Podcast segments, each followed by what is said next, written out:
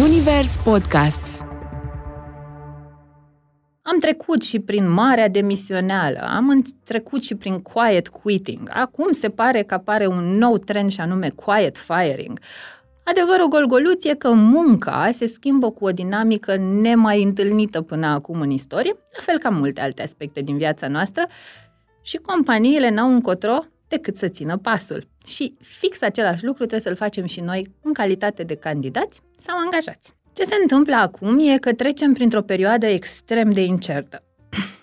Avem un război la colț, toată lumea vorbește non-stop despre o criză financiară care se anunță a fi mai nefastă decât toate crizele financiare prin care am trecut până acum, faptul că până ieri am avut și o criză sanitară care încă mai mocnește pe aici, pe acolo, nu ne ajută. Orice perioadă de criză aduce cu sine și noi oportunități. Apare acest nou trend al personalizării beneficiilor pentru angajați. Mergeți la HR și spuneți ce v-ar trebui. O companie face investiții, de fapt, și de drept. Deși ne place noi să ne gândim că suntem angajați, aș propune o perspectivă nouă. Cum ar fi dacă, de fapt, ești o investiție? Cum ar fi dacă, de fapt, organizația nu este un angajator, ci este un investitor? Și atunci are sens că o companie ar trebui să investească în tine, iar tu, la rândul tău, să aduci profit organizației. Pentru că ne place sau nu, oricât de mult ne dorim companii centrate pe oameni, la sfârșitul lunii salariile vrem să fie plătite. Și atunci ține și de tine să te întrebi constant și să stai la curent cu trendurile pieței, mai ales în industria în care activezi, și să-ți dai seama de un nou trend. Reinventarea profesională devine prioritate zero pentru candidații și angajații din piața muncii din 2023. Îți dau un mic sfat. Fă-ți un inventar de abilități. Lucruri pentru care ai putea fi plătit sau lucruri care pe care le faci foarte bine și îți face mare, mare plăcere să le faci. Me, Myself and My Work cu Andra Pintican, un podcast Zunivers. Te îmbrățișez! Bine ai venit la un nou episod Me, Myself and My Work, un podcast marca Zunivers. Astăzi, Andra Pintican vorbește cu tine.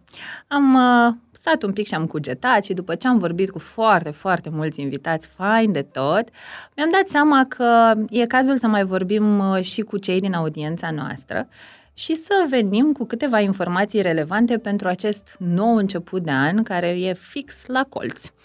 Probabil ai început lista pentru Moș Crăciun, ai făcut și lista cu meniul pentru Crăciun, știi care sunt rudele pe care le inviți și cele pe care le eviți. Dar cum ar fi să începi să te gândești un pic așa printre pricături, poate în momentul curățeniei uh, de sărbători, la ce se întâmplă anul viitor prin piața muncii? Nu de alta, dar se vehiculează atât de multe lucruri în ultima perioadă despre criză și perioade incerte, încât e cazul să punem pe hârtie câteva trenduri din piața muncii pentru 2023. Cum a schimbat pandemia modul în care muncim? Până să povestim despre cum va arăta 2023, trebuie să facem o mică recapitulare și să înțelegem ce s-a întâmplat în ultimii doi ani din viața noastră. Nu că n-am fi făcut uh, până acum destulă introspecție, dar pandemia chiar ne-a adus la ușă foarte multe schimbări. Și prima și cea mai importantă pe care toți am îmbrățișat-o a fost work from home-ul. Devine un nou trend și pentru anul viitor, unul care va fi mai mult forțat și o să aflăm imediat de ce, dar important este că ne-am adaptat muncitului de acasă. Un alt lucru pe care pandemia a reușit să-l facă pentru noi foarte bine a fost să ne închidă între patru pereți cu tot ce e prin noi. Așa că a apărut acest nou trend al cunoașterii de sine al terapiilor, al coachingului, programelor de dezvoltare personală. Oamenii au fost tot mai aproape de ei însă și uneori și-au dat seama că nu le place ceea ce găsesc și s-au hotărât să se apuce de treabă. În pandemie a înflorit această industrie a descoperirii de sine și vedem că oamenii sunt din ce în ce mai concentrați pe autoreglarea emoțională, care devine de altfel un mare skill pentru următorii ani din piața muncii. Oamenii sunt mult mai predispuși acum la a înțelege ce li se întâmplă, în loc să stea să dea vina mereu pe mediul înconjurător pentru tot ceea ce trăiesc în fiecare zi, la birou sau acasă. Un aspect de care e foarte important să ținem cont în perioada asta a fost și faptul că micromanagerii au avut ocazia să iasă la suprafață. Odată ce nu am mai fost în birouri, la, în imediata lor apropiere, managerii cu ceva obsesii de control au avut adevărate provocări. Țin minte că în perioada pandemiei îmi scria foarte multă lume că erau acasă și managerii le scriau obsesiv pe Skype din 5 în 5 minute unde ești, ce faci, de ce nu răspunzi imediat. Nu mai exista ideea de spațiu personal și erai cumva forțat să stai toată ziua legat de uh, chat și să răspunzi la minut. Un lucru care nu prea cred că se va mai întâmpla în curând, pentru că începem să ne ducem tot mai mult spre responsabilizarea angajatului. Adică ne-am dat seama în pandemie, ca organizații, că nu mai merge să stăm toată ziua, bună ziua, să facem babysitting cu angajații noștri. Dacă tot ne-am angajat specialiști, de ce să nu-i lăsăm să-și facă treaba? Și uite așa, un nou trend apare, începem să avem încredere în oamenii noștri că nu avem încotro altfel. Cam astea ar fi așa câteva din uh, marile schimbări pe care pandemia le-a adus în modul în care muncim în România. Am trecut și prin marea demisioneală, am trecut și prin quiet quitting. Acum se pare că apare un nou trend și anume quiet firing. Adevărul golgoluț e că munca se schimbă cu o dinamică nemai întâlnită până acum în istorie, la fel ca multe alte aspecte din viața noastră, și companiile n-au încotro decât să țină pasul. Și fix același lucru trebuie să-l facem și noi în calitate de candidați sau angajați. Ce se întâmplă acum? Ce se întâmplă acum e că trecem printr-o perioadă extrem de incertă. Avem un război la colț, toată lumea vorbește non-stop despre o criză financiară care se anunță a fi mai nefastă decât toate crizele financiare prin care am trecut până acum, faptul că până ieri am avut și o criză sanitară care încă mai mocnește pe aici, pe acolo, nu ne ajută. Sunt atât de multe vești proaste în jurul nostru, încât pare un pic cam imposibil să îți mai menții pozitivismul în situația dată. Însă, ce m-a surprins foarte mult în cadrul unui uh, sondaj pe care l-am făcut la centrul de carieră, e că oamenii spun că nu se așteaptă ca 2023 să fie chiar atât de rău. Cel mult, oamenii îl văd ca fiind un an plin de provocări, sau plin de oportunități. Mai bine de 70% dintre respondenți, și au fost undeva la peste 2000, spun treaba asta. 2023 va fi un an plin de provocări și oportunități. Deci, probabil, am mai închis televizoarele și am mai intrat un pic prin mintea noastră și am început să ne facem niște planuri și să înțelegem că orice perioadă de criză aduce cu sine și noi oportunități. Ce ne așteaptă în 2023? 2023 are așa câteva puncte de cotitură. Un aspect pe care va trebui neapărat să-l luăm în calcul este inflația. Nu sunt vreun uh, specialist în uh, economie, însă n-ai cum să nu observi când te duci la cumpărături că mai puțini bani, mai puține lucruri. Facem cumpărături cu aceleași salarii, lucru care ne cam chinuie pentru că nu mai știm la ce să renunțăm când toate sunt necesare. Ce observăm este că și organizațiile au totuși aceeași problemă.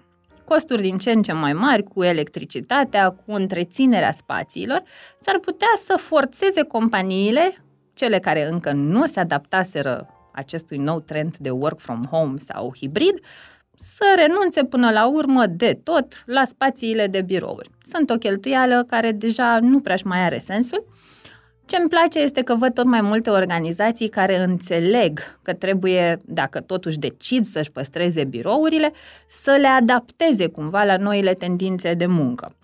Spații de uh, închiriat pentru uh, freelanceri, am observat foarte multe organizații care încearcă să găsească alte surse de venit, pur și simplu punând la dispoziția celor din exterior birourile atunci când angajații nu le folosesc. Un aspect demn de luat în seamă e faptul că în pandemie, deși nu venea lumea la birou, câteva branduri de renume din România au decis să investească milioane de euro în sediile de birouri. Acum după ce lumea uh, și-a dat seama că nu mai vrea să se întoarcă la birou, și-au dat seama că investiția n-a fost una dintre cele mai uh, inspirate și încearcă să găsească noi, monede, noi metode de a monetiza uh, investițiile făcute. Un aspect important pe care va trebui să-l calculăm cu toții foarte bine este faptul că beneficiile nu vor mai fi niciodată la fel. Până acum, care erau beneficiile de bază pe care toată lumea le primea? Bonuri de masă, asigurarea medicală, poate acces la câteva cursuri. Dar lucrurile se schimbă și în acest caz, pentru că își dau seama organizațiile că degeaba plătesc asigurare medicală luni de zile pentru sute de angajați, când la sfârșitul anului își dau seama că poate doar 10, 20, 30% din oameni chiar le folosesc. Și atunci apare acest nou trend al personalizării beneficiilor pentru angajați. Dacă ne uităm cumva și în cazul generațiilor, sunt tot mai diferite nevoile un student care are un prim job își va dori neapărat să meargă la un festival în vară, în timp ce un părinte care are și job și copii și rată își va dori probabil ajutor în a plăti, nu știu, poate grădinița copilului sau tichete de vacanță cu, pe care să le folosească mergând cu familia să se relaxeze. Așa că angajatorii încep și acordă tot mai multă atenție beneficiilor personalizate pentru angajați, lucru pe care îl fac acum chiar și prin intermediul platformelor de beneficii, unde doar alocă o anumită sumă de bani pe care angajații decid singuri cum vor să o folosească pe mai departe. Asta ar fi așa un al doilea trend pe anul viitor, în care chiar vă îndemn, mergeți la HR și spuneți ce v-ar trebui. Un uh, o practică pe care o întâlnesc foarte des în organizații și nu mi se pare extrem de sănătoasă, e faptul că oamenii de HR sau managementul unei organizații aleg să se uite la concurență. Care e compania concurentă din punct de vedere brand angajator, ce oferă ei acolo și cum facem să dăm și noi copy-paste la aceleași beneficii. Este o practică pe care nu o recomand pentru că angajații din firma X nu sunt aceiași cu angajații din firma Y. Fiecare angajat e individual, are nevoile sale unice și este de datoria organizației să le înțeleagă. Însă putem fi proactivi și putem și noi să mergem către organizație și să cerem. Uite, m-am gândit că un beneficiu care m-ar ajuta foarte mult pe anul viitor ar fi X. Așa se face că am auzit de companii care oferă din cele mai diverse beneficii. Vă dau câteva idei, poate mergeți și puneți uh, pe masă taxe plătite pentru școlile copiilor sau un fond în care compania pune lunar uh, niște bani pe care tu poți să iei după un anumit număr de ani petrecut în firmă. Uh, am mai auzit și de contracte semnate ca la Hollywood, mai ales în industria IT, stai cu noi 5 ani, la final faci exit cu suma X. Uh, știu, industria IT e un pic mai răsfățată, dar pare că și celelalte industrii încep și prind din urmă, dat fiind că sunt tot mai puțini specialiști în piață, iar nevoia este tot mai mare. Dar toate beneficiile astea nu vin așa din pământ, din piatră seacă. Și noi, în calitate de candidați și angajați, trebuie să înțelegem că o companie face investiții de fapt și de drept. Deși ne place noi să ne gândim că suntem angajați, aș propune o perspectivă nouă. Cum ar fi dacă de fapt ești o investiție? Cum ar fi dacă de fapt organizația nu este un angajator, ci este un investitor? Și atunci are sens că o, o companie ar trebui să investească în tine, iar tu la rândul tău să aduci profit organizației. Pentru că ne place sau nu, oricât de mult ne dorim companii centrate pe oameni, la sfârșitul lunii salariile vrem să fie plătite. Și atunci ține și de tine să te întrebi constant și să stai la curent cu trendurile pieței, mai ales în industria în care activezi, și să-ți dai seama de un nou trend. Reinventarea profesională devine prioritate zero pentru candidații și angajații din piața muncii din 2023. Adică, nu mai avem modul ăla de operare vechi. Hai să ne gândim puțin la părinți, la bunici, găsește mai o meserie, brățară de aur, nu? Și ține-te bine de ea și ieși la pensie. E un mod de operare care chiar nu-și mai are locul în noua piață a muncii, în noile economii și este cazul să înțelegem că noi suntem infiniți și avem mult mai multe abilități decât am crezut vreodată. Tot ce avem de făcut este să ne explorăm și să vedem care sunt toate modurile prin care putem să ne manifestăm identitatea, inclusiv prin muncă. Ce înseamnă acest trend al reinventării profesionale? Până acum am tot vorbit despre reconversia profesională, care presupunea că obligatoriu trebuie să faci switch-ul de la un domeniu la altul și de obicei erau niște domenii așa la an lumină depărtare. Nu știu, te, vă dau exemplu din câțiva dintre foștii mei clienți. Am avut un client fotbalist care în câțiva ani a devenit inginer IT și asta ar fi ceea ce numim o reconversie profesională. Dar mai putem avea parte și de reinventări profesionale. Adică lucrez într-o companie, am un rol de executant și îmi propun să-mi creez un plan de dezvoltare independent de cel pe care ar trebui compania să mi-l uh, pună la punct și vreau să devin în nu știu câți ani manager pe departamentul X. Ce se întâmplă diferit aici? Până acum, majoritatea organizațiilor ar fi trebuit să aibă asta nu înseamnă că toată lumea făcea treaba asta, un plan de dezvoltare intern pentru fiecare angajat. Adică știai clar, în momentul în care te angajezi, obligat, forțat, trebuia să ți se prezinte și un plan de dezvoltare în funcție de nevoile companiei, dar și de nevoile tale. Multe companii, neavând timp de evaluări anuale și de astfel de planuri, nu prea le-au făcut. Și atunci angajații, candidații din piața muncii au luat această responsabilitate în propriile mâini, au apărut tot mai mulți consilieri de carieră în piață și oamenii au învățat să ceară ajutor specializat. În consecință, încep și își pun întrebări cu sens. Încotro merge industria în care eu activez? Care par a fi trendurile pe breasla mea? În 5-10 ani, ce skill ar fi important să am, astfel încât să mă asigur că sunt un candidat extrem de dorit în piață? Și acum o să ating un subiect mai puțin plăcut pentru piața muncii din România, și anume discriminarea de vârstă. Într-adevăr, și în pandemie am, reu- am văzut, am fost foarte aproape de acest fenomen, pentru că primeam mii de CV-uri lunar ale persoanelor peste 40 de ani, deci deja nu mai vorbim de 45 plus, vorbim de 40 plus, CV-uri pe care nimeni nu voia să le citească mai departe de rândul în care se specifica vârsta. Am încercat tot felul de tertipuri cu candidații care ajungeau la mine, să ascundem vârsta, să nu mai punem în CV informații de genul ăsta, dar nicio grijă, companiile știau să-și învețe recruiterii să calculeze data absolvirii facultății plus anul în care eram și să dai seama cam ce vârstă are candidatul. Acum, dacă ar fi să vorbim despre acest mit al discriminării, de unde vine și cum am ajuns în această în concluzie că oamenii peste 40 nu mai sunt angajabili în România, n-aș ști să vă zic sursa exactă. Pot doar să vă spun că mi-aduc aminte în momentul în care am intrat în recrutare și aveam 20 și un pic de ani, ăsta a fost primul lucru care am fost învățată. CV-urile peste 35-40 nu chemăm la interviu. Lucru pe care recunosc câțiva ani de zile l-am făcut fără să mă întreb de ce, până când mi-am dat seama că și mama mea are aceeași vârstă și e nevoie să plece din țară, că nimeni nu mai vrea să o angajezi. Și atunci mi-am dat eu seama că schimbarea chiar poate începe cu mine. Și vreau să fiți conștienți cu toții că în foarte multe organizații asta este o practică. Și spre dezamăgirea mea, am sesizat că e o practică chiar și în organizațiile care au un brand ce se promovează a fi divers și inclusiv.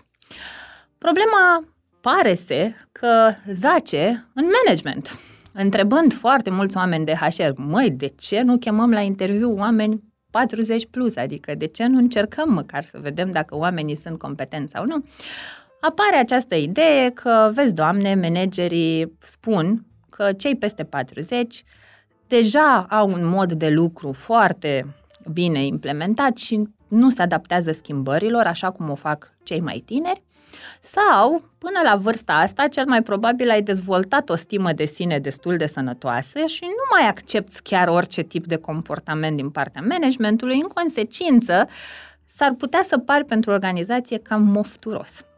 Așa că un mod prin care au încercat să evite asta uh, companiile a fost să nu mai aducă în echipe oameni peste o anumită vârstă.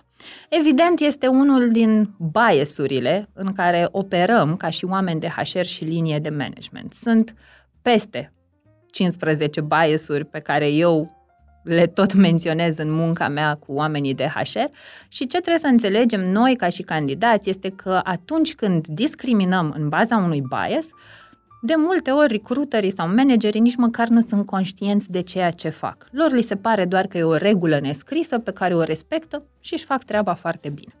Și mă întorc un pic la reconversia și reinventarea profesională și încercăm să le legăm de discriminarea de vârstă. Ce legătură au cele două de fapt? Nimeni nu o să te discrimineze, nici dacă ai 75 de ani, dacă ai skillurile de care au nevoie. Eu, cel puțin în industria IT, unde este o foame imensă de specialiști, n-am auzit niciodată o cerință de genul să nu fie peste vârsta X. De ce? Pentru că au atât de mare nevoie de specialiști companiile, încât vârsta chiar nu are nicio importanță. Și atunci, cumva are sens. Dacă îți te asiguri că aduci în inventarul tău de abilități niște skill-uri excepționale, skill-uri de care industria în care tu activezi are mare nevoie, o să te asiguri în felul ăsta că nu va mai conta CV-ul, ci tot timpul vor conta acele skill-uri care de fapt se traduc în companie ca plus valoare și performanță. Deci, facem din reinventarea profesională un, o prioritate neapărat pe 2023. Dacă organizația în care activezi nu are planuri de acest gen, nu mai aștepta pică pară mălăiață în gura lui nătăfleață. Ia atitudine. Apucă-te de treabă, făți planul. Unde aș vrea să fie cariera mea în 5 ani de aici încolo? Cum mi-aș dori eu să trăiesc? Dacă aș putea să aleg cum arată următorii 30 de ani din viața mea, cum aș vrea să arate? Scrieți trei adjective pentru următorii 30 de ani. Și apoi începe să te întrebi cum ar trebui să muncesc, ce ar trebui să muncesc, pe cât ar trebui să muncesc ca să pot susține o astfel de viață. Până aici e doar teorie. Urmează practică. Cine sunt azi și cine trebuie să devin ca să-mi ofer acces la tipul ăla de viață. Și începe planul de carieră. E important să faci design de carieră conform identității tale. Ia-ți tot timpul ajutor, știu că ne e cam rușine să cerem ajutor, dar e cazul să începem să o facem și apucă-te de treabă. Practică, pe lângă teorie, rezultatele tot timpul garantate. Bun, avem deja trei trenduri în piața muncii pentru 2023 și ne apropiem încet de celelalte. Se schimbă foarte mult cum muncim, de unde muncim, cât muncim, pe cât muncim. Dacă până acum puteam să spunem nonșalant că am ajuns în jobul pe care îl avem din întâmplare, momentan nu ne mai permitem să facem această declarație fără să picăm pe gânduri și să ne întrebăm de ce am ales eu meseria asta. Pe lângă asta, ne uităm și la cum muncim. Dacă împărțim ziua de 24 de ore în 3, observăm că avem vechiul model de lucru. 8, 8, 8. 8 ore de muncă, 8 ore de, de socializare sau viață privată și 8 ore de somn. Un model care a funcționat foarte bine în perioada industrială, când toți eram la banda de producție și trebuia să producem lucruri. Însă acum se schimbă lucrurile. Nu mai muncim toți la bandă, avem foarte multe meserii creative, scaunele au devenit cele mai bune uh, companioane ale noastre în birouri și coloana noastră suferă în egală măsură și atunci e nevoie să ne uităm la particularitățile fiecărui tip de muncă. Un tip de muncă probabil va răspunde în continuare foarte bine modului ăsta de operare 888. Dar sunt și alte tipuri de meserii care probabil vor răspunde foarte bine pentru 6 ore de muncă pe zi sau 4 zile de lucru pe săptămână. Observăm că fiecare țară testează tot felul de noi teorii și până acum cifrele sunt în favoarea noastră. Ne spun foarte clar, muncim mai puțin, suntem mai productivi. De fapt, sunt ceva studii care arată, și sper că nu o să sufere prea rău organizațiile la declarația asta, că de fapt și de drept în cele 8 ore de muncă suntem performanți la cel mai înalt nivel, maxim 2 ore și jumătate, 3. În rest, e, sunt timp morți, foarte mulți timp morți la birou. Lucru care, într-adevăr, nu dă prea bine, însă am putea cumva să stăm și să regândim munca. ce am putea să facem, care sunt meseriile pe care noi le avem în organizația noastră, care e performanța pe care vrem să o atingem și mai ales ce tip de indivizi avem care muncesc pentru noi. Pentru că, așa cum nu toate muncile sunt la fel, nici toți oamenii nu sunt la fel. Avem acei oameni care, nu știu, sunt, se autodisciplinează, se automotivează și uh, nici nu trebuie să-ți faci griji pentru ei, se descurcă singuri și sunt și acei oameni care au nevoie mereu de direcție, au mereu nevoie de supervizare și de ajutor ca să poată să-și ducă lucrurile la bun sfârșit până își creează ei o proprie disciplină. Cum am nevoie să regândesc munca în organizația mea, astfel încât să creez un echilibru între performanță, dar și well-being-ul fiecărui om din companie. Până acum am folosit psihologia organizațională în companii pentru a exploata cât mai mult resursa umană. Cum putem face să-i forțăm pe oameni să fie cât mai uh, performanți cu putință, indiferent de prețul pe care aceștia îl vor plăti. Nu ne mai permitem să facem treaba asta de aici încolo, pentru că ne dăm seama că această resursă umană nu mai e ca pe vremuri, mai sunt 100 la ușă. Și atunci avem nevoie să ne uităm la oameni și să ne întrebăm cum putem să-i ajutăm. Și tu, la rândul tău, ca angajat sau candidat, poți lua inițiativă în acest sens. Dacă ești candidat, asigură-te că în organizația în care intri, întrebi de la bun început care e tipul de muncă pe care îl faci, cum se operează în organizație, cât de multe ore suplimentare se fac, care ar fi o medie și cum tratează cei din companie timpul liber al angajatului. Uh, poate fi declarativ timp liber, dar dacă primești mail-uri la 6-7 seara, nu știu dacă mai e considerat timp liber sau invadarea lui. Dacă ești angajat și îți dai seama că sunt aspecte care nu mai rezonează cu tine, urmărește-ți modul în care lucrezi, vezi care sunt orele la care ești cel mai performant. Și mergi către managerul tău și invită la o discuție. Într-adevăr, asta ar trebui să fie o responsabilitate a oamenilor de HR și anume regândirea modului de lucru în fiecare companie, în funcție de strategia de dezvoltare a acesteia pe următorii 5-10 ani, dar dacă echipele de HR n-au apucat încă să pună această conversație pe masă, nu te împiedică nimeni să o faci chiar tu. Trecem mai departe la un următor trend în piața muncii din 2023 încolo. Poate nu foarte puternic anul viitor, dar începe să se instaleze. Gen Z preia cumva controlul în culturile organizaționale. Până în 2030, spuneau cei de la Yahoo, că 30% din forța de muncă globală va fi alcătuită din Gen Z. Și acum am tot vorbit despre Gen Z în spațiu public, toată lumea se plânge că sunt uh, acești copii răsfățați care vor extraordinar de multe lucruri fără să ofere nimic înapoi. Dar oare chiar așa o fi? Hai să vedem mai întâi ce-i diferit la Gen Z. Păi clar, ei nu prea acceptă atât de multe pe cât am acceptat noi millennials au un mod de a se raporta la viață, în primul rând, foarte diferit de al nostru. Într-un sondaj făcut um, pe uh, undeva la vreo 600 de Gen Z, observam că 60% dintre ei, mai bine de fapt de 60%, spuneam că ei vor să trăiască ca să fie fericiți. Nu vor să trăiască pentru muncă, nu vor să trăiască pentru a se chinui. Văzând în copilărie cât de mult au suferit părinții lor și prin câte au trecut din cauza muncii și au propus ca ei să facă lucrurile altfel. Și atunci sunt foarte concentrați pe a nu-și forța identitatea să fie altceva decât ce sunt ei cu adevărat. Așa că vor alege meserii care rezonează cu identitatea lor. Un lux pe care noi nu ni l-am permis ca și generații. Ce ni se punea pe masă, aia munceam. Mai pui că făceai două ore până la muncă, dus două ore întors, nu mai avea nicio importanță. Ce conta neapărat era să pui pâinea pe masă la sfârșitul lunii. Pentru ei stau lucrurile un pic diferit și asta provoacă companiile foarte mult, pentru că avem culturi organizaționale obișnuite cu vechea mentalitate.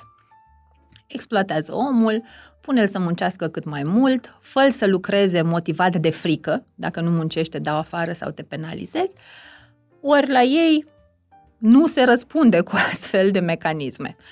Ei, dacă aplici astfel de uh, metode, pur și simplu părăsesc încăperea. Lucru care e destul de deranjant pentru organizații, pentru manageri și e de înțeles de ce le e atât de ușor să-i catalogheze, să eticheze, eticheteze ca fiind mofturoși. Un aspect care mie mi-e foarte drag la generația Z este că ei pleacă tot timpul de la de ce. În momentul în care îi pui să facă ceva, prima lor întrebare e da de ce. Vor să găsească sensul în ceea ce fac și observ și în interviuri sau în educația vocațională pe care o fac cu ei, că pleacă tot timpul de la motivația lor interioară. Fiecare își dorește să impacteze lumea într-un anumit fel, au și o nerăbdare teribilă în sensul ăsta, nici bine n-au început un job și după șase luni deja vor să vadă impactul. Cum am schimbat eu lucrurile pentru faptul că am munci, prin faptul că am muncit așa cum am făcut-o. De ce spun că îmi place treaba asta? Pentru că noi nu am știut să ne întrebăm de ce. Ce am făcut noi? Ca generație de millennials în mod deosebit, dar și părinții noștri, am știut doar să executăm. Ni se spunea să facem ceva, în secunda 2 ne apucam de treabă. Ceea ce a dezvoltat în noi niște competențe excepționale, pentru că noi știm să facem foarte multe lucruri. Suntem extrem de descurcăreți, găsim soluții pentru orice, nimic nu e imposibil, dar nu ne întrebăm niciodată de ce facem ceea ce facem. Lucru care s-a simțit în pandemie, în momentul în care foarte mulți dintre noi am început să ne punem ex- întrebări existențiale acasă între patru pereți. Ori ce mi se pare mie extrem de valoros este că cele două generații pot conlucra foarte mișto împreună. Dacă Gen Z ne învață pe noi cum să punem întrebarea de ce mai des și noi putem să le arătăm lor cum să facem lucruri la muncă. Și ce se întâmplă în mod deosebit în uh, piața muncii? Uh, în organizațiile smart, și prin organizații smart mă refer la companiile care au început să înțeleagă faptul că dacă nu construiesc culturi centrate pe oameni, nu vor mai fi în business probabil în câțiva ani de zile, pentru că nu va mai avea cine să le facă munca. Organizațiile smart își dau seama de un aspect extrem de important. E cazul să înceapă să pregătească culturile organizaționale ca să integreze generația Z. În acest sens apar aceste numite shadow boards, adică pe lângă bordul normal al uh, organizației, mai apare un shadow board format din generația Z, care vine și oferă advising în organizații legat de deciziile pe care compania vrea să le ia pe termen lung, din perspectiva generației Z. Cum ar trebui să faci lucrul X astfel încât să acomodezi și modul în care generația Z știe să muncească peste 5-10 ani în compania ta. Da, deci uh, veștile sunt foarte bune din punctul meu de vedere pentru generația Z, chiar dacă în momentul de față încă mai suferă de discriminare în piață, încă mai avem acea cutumă, vrem să angajăm tineri cu experiență de 20 de ani, pe salarii de junior, evident, uh, dar încet, încet și lucrul ăsta dispare pentru că avem nevoie de forță de muncă, nu mai sunt atât de mulți specialiști, au plecat foarte mulți uh, profesioniști din țară și chiar dacă n-au plecat, sunt foarte mulți români acasă care lucrează pentru companii din alte țări. Și atunci, din nou, România suferă și nu are su- uh, forță de muncă. Generația Z vine la putere, eu sunt super excited de chestia asta, mi se pare că avem foarte multe lucruri de învățat de la ei și ei de la noi, evident, și uh, e cazul să fim așa mai colaborativi. Întrebarea de ce, adresată des de generația Z, vine în urma nevoii de a nu repeta comportamentul observat la părinților? Da, un aspect foarte important este că generația, părinții generației Z au fost încă preocupați de supraviețuire, dar în acest timp au creat condițiile pentru generația Z ca ei să nu mai fie stresați de aspectul ăsta. Și atunci când nu mai trebuie să te gândești ce mănânc mâine, unde locuiesc mâine, poți să începi să gândești lucruri mai profunde, să-ți pui întrebările alea existențiale. Și e un dublu motiv pentru faptul că generația Z pornește orice de la de ce. 1. Faptul că părinților le-au asigurat un mediu propice dezvoltării, în care nu au fost în pericol să nu poată supraviețui, ci din contră, părinții s-au concentrat foarte mult pe dezvoltare uh, și acces la educație mai calitativă decât ce am primit noi. Și doi, faptul că ei și-au văzut părinții trecând prin tot felul de uh, episoade. Cu toții ne amintim momentul în care, nu știu, veneau părinții acasă de la muncă, extrem de obosiți, uh, nervoși, uh, începea o energie foarte proastă în casă, uh, stăteai în anxietate tu ca și copil, nu știai ce o să se întâmple și îți puneai întrebarea asta, de ce se întâmplă așa? Dacă o întrebai pe mama, îți spunea, n-ai încotro, așa e munca, nu avem voie să facem uh, pretenții și începea sistemul de apărare al copilului, eu când o să fiu mare nu o să fac așa. Și ghiciți ce? Chiar nu vor să facă așa, orice ar fi, refuză cu desăvârșire să le fie greu. Lucru care eu cred că ar trebui să fim foarte atenți, să ciulim urechile și să căscăm ochii și să ne întrebăm de ce nouă ne e atât de ușor să ne fie greu? De ce suntem atât de ariciți la gândul că generația asta nouă își dorește să aibă o viață frumoasă și ușoară. Și de ce ne opunem? Foarte important, de ce ne opunem dorinței lor de a le fi bine? În loc să-i susținem și să-i ajutăm și chiar să învățăm și noi la rândul nostru de la ei. Unde includem sănătatea mentală în 2023? Peste tot. în 2023, sănătatea mentală devine una dintre prioritățile organizațiilor din vari motive. Și din nou aici fac referire la organizațiile smart, vreau să fim cu toții realiști, mai există și companii care încă n-au primit notificarea lumea se schimbă, hai și tu on board cu noile uh, schimbări din piața muncii, uh, dar companiile smart înțeleg faptul că un om epuizat nu poate să producă performanță pe termen lung. Asta a fost, uh, asta a fost practica până acum. Ne epuizam oamenii, uh, era un act de curaj și mândrie să spui câte ore suplimentare ai făcut luna trecută, neplătite, sau să începi a doua zi conversația la cafea cu aseară am lucrat până la ora 12. Era, era, eram mândri că noi suntem dedicați, fără un beneficiu real. Și nu-i nimic rău în a ajuta compania atunci când are nevoie de tine sunt tot timpul în orice organizație perioade mai complicate în care e nevoie de noi toți să punem osul la treabă și să ajutăm echipa să treacă prin anumite situații. Dar în momentul în care această chestie devine practică generală, deja avem uh, în discuție un mediu de lucru foarte toxic, nici de cum spirit de echipă. Ce facem în 2023 diferit sau ce fac companiile smart în 2023 diferit este faptul că încep să pună accent pe sănătatea mentală, pe well-being-ul angajaților. Pentru că își dau seama că un om care are timp să se odihnească, a doua zi, într-o ședință sau în cadrul unui proiect, va fi mult mai creativ, mult mai operațional, mult mai rapid, mai eficient în a găsi soluții. Un om obosit nu are cum să găsească soluții uh, atât de uh, bune și rapide. Mai mult, gândiți-vă că în lumea de azi, la fiecare șase secunde apare un nou business șanse mari ca orice companie, în orice companie lucrezi acum, să aibă minim 5-6 competitori masivi ca brand comercial. Și atunci, ce facem? Cum ne mai deosebim într-o lume în care se vând de toate pentru toți la îndemână? Începem și ne bazăm pe resursa noastră umană să fie inovativă. Asta înseamnă că avem nevoie de oameni foarte bine pregătiți, dar nu doar atât oameni energici, oameni care au capacitatea să-și acceseze resursele.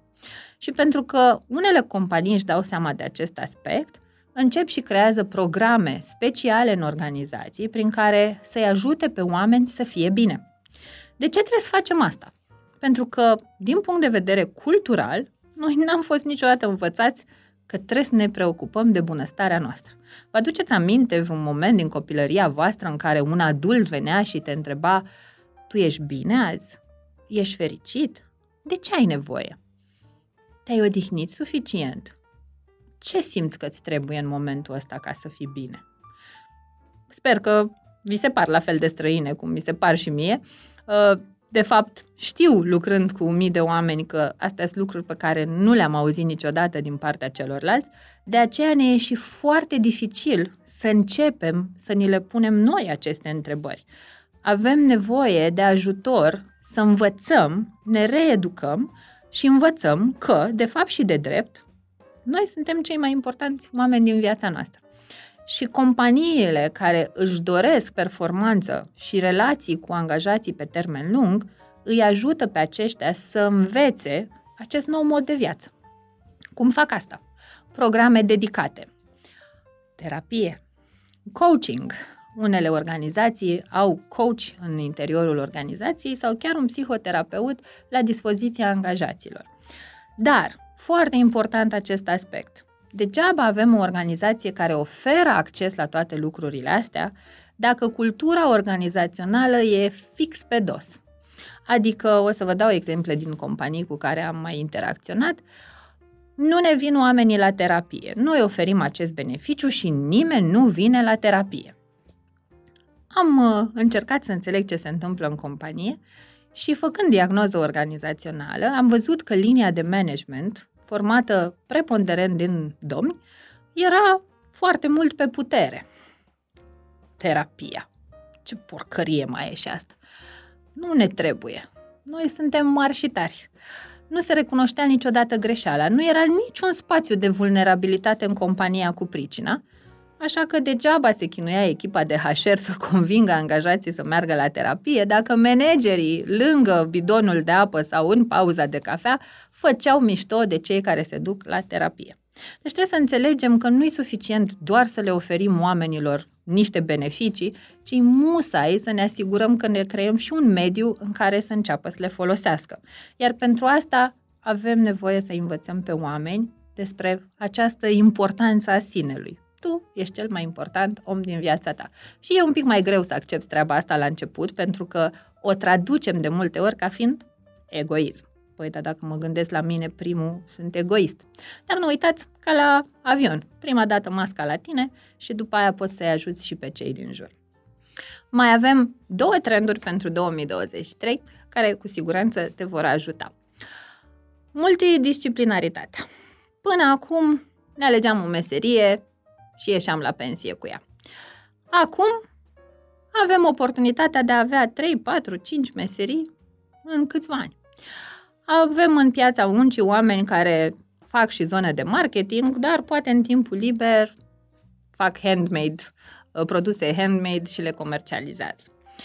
Această dorință de a face cât mai multe pare a fi inspirată tot de generația Z, care își dă voie să exploreze cât mai mult uh, din uh, competențele pe care le are. Și tot vorbesc eu în uh, întâlnirile mele cu voi despre sinele fals și sinele adevărat și dacă vă aduceți aminte și din discuția cu Mihai Morar, povesteam că în sinele nostru adevărat venim în momentul în care ajungem pe lumea asta cu aproximativ 400 de abilități independente de cele moștenite de la părinții noștri. Deci există unicitate în fiecare dintre noi. Societatea intervine, landscape-ul cultural își face treaba și mai pierdem din ele pe drum.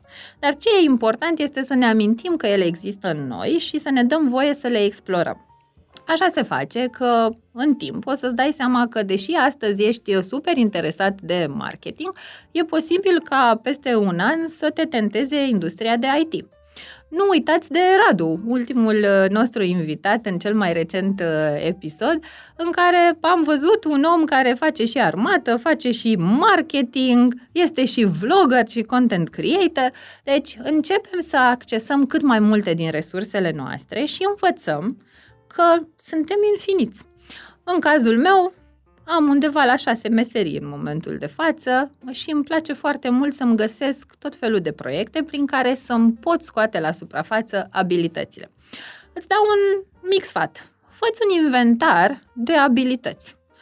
Apoi, după ce le pui pe toate pe hârtie, ce înseamnă acest inventar de abilități? Lucruri pentru care ai putea fi plătit sau lucruri care, pe care le faci foarte bine și îți face mare, mare plăcere să le faci pune-le pe toate, fă un brain dumping, pune acolo pe hârtie și apoi începe să le organizezi. Să vezi care sunt domeniile în care ai putea să duci aceste abilități transferabile și eventual ce alte abilități ar mai fi necesare ca să poți să excelezi în domeniul cu pricina.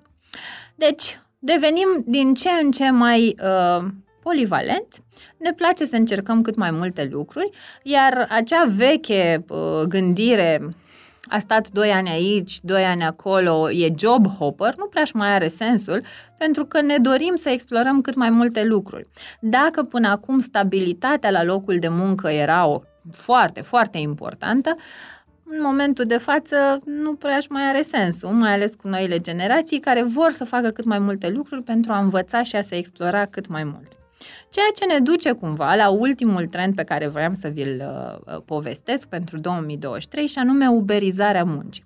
Nu e neapărat un trend pentru 2023, ci și pentru acest an, pentru că el a început deja încă din perioada pandemiei foarte intens și la noi. Vă dau un pic de context.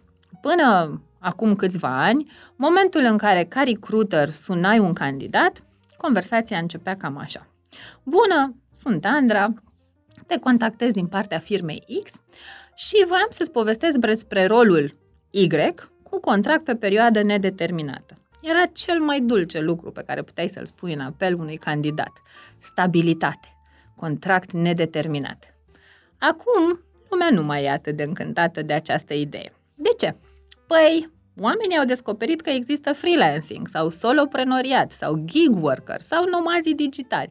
Adică muncim cum vrem, când vrem, ce vrem.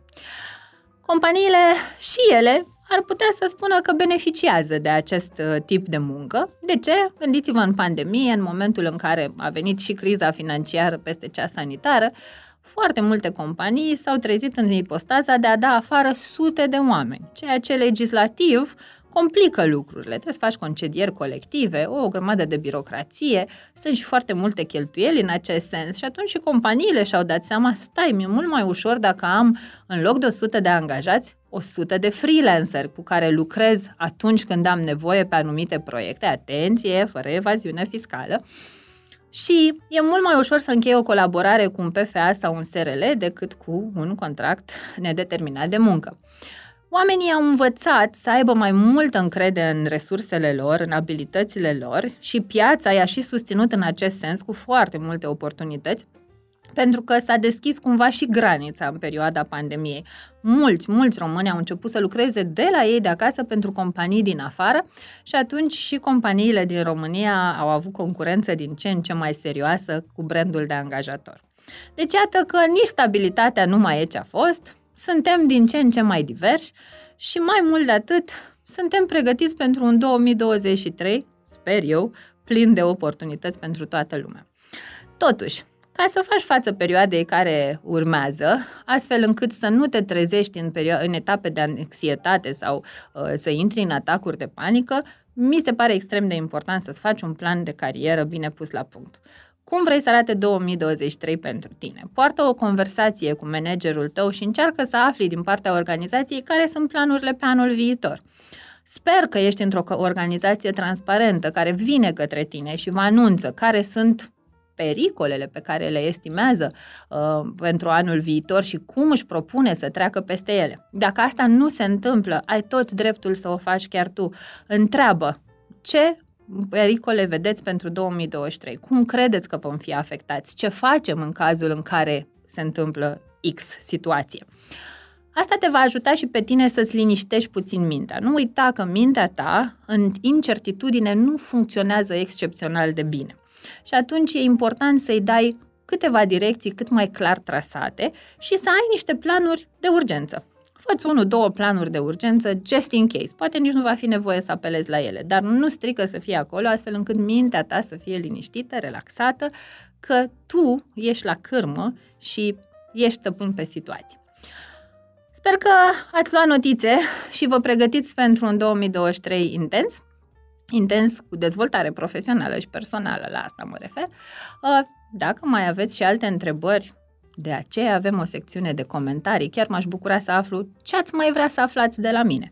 Cum v-aș mai putea ajuta să munciți ceea ce sunteți, să găsiți joburile conform identității voastre și să căutați acei angajatori sănătoși care respectă resursa umană. Vă îmbrățișez și ne auzim pe data viitoare. Zunivers Podcasts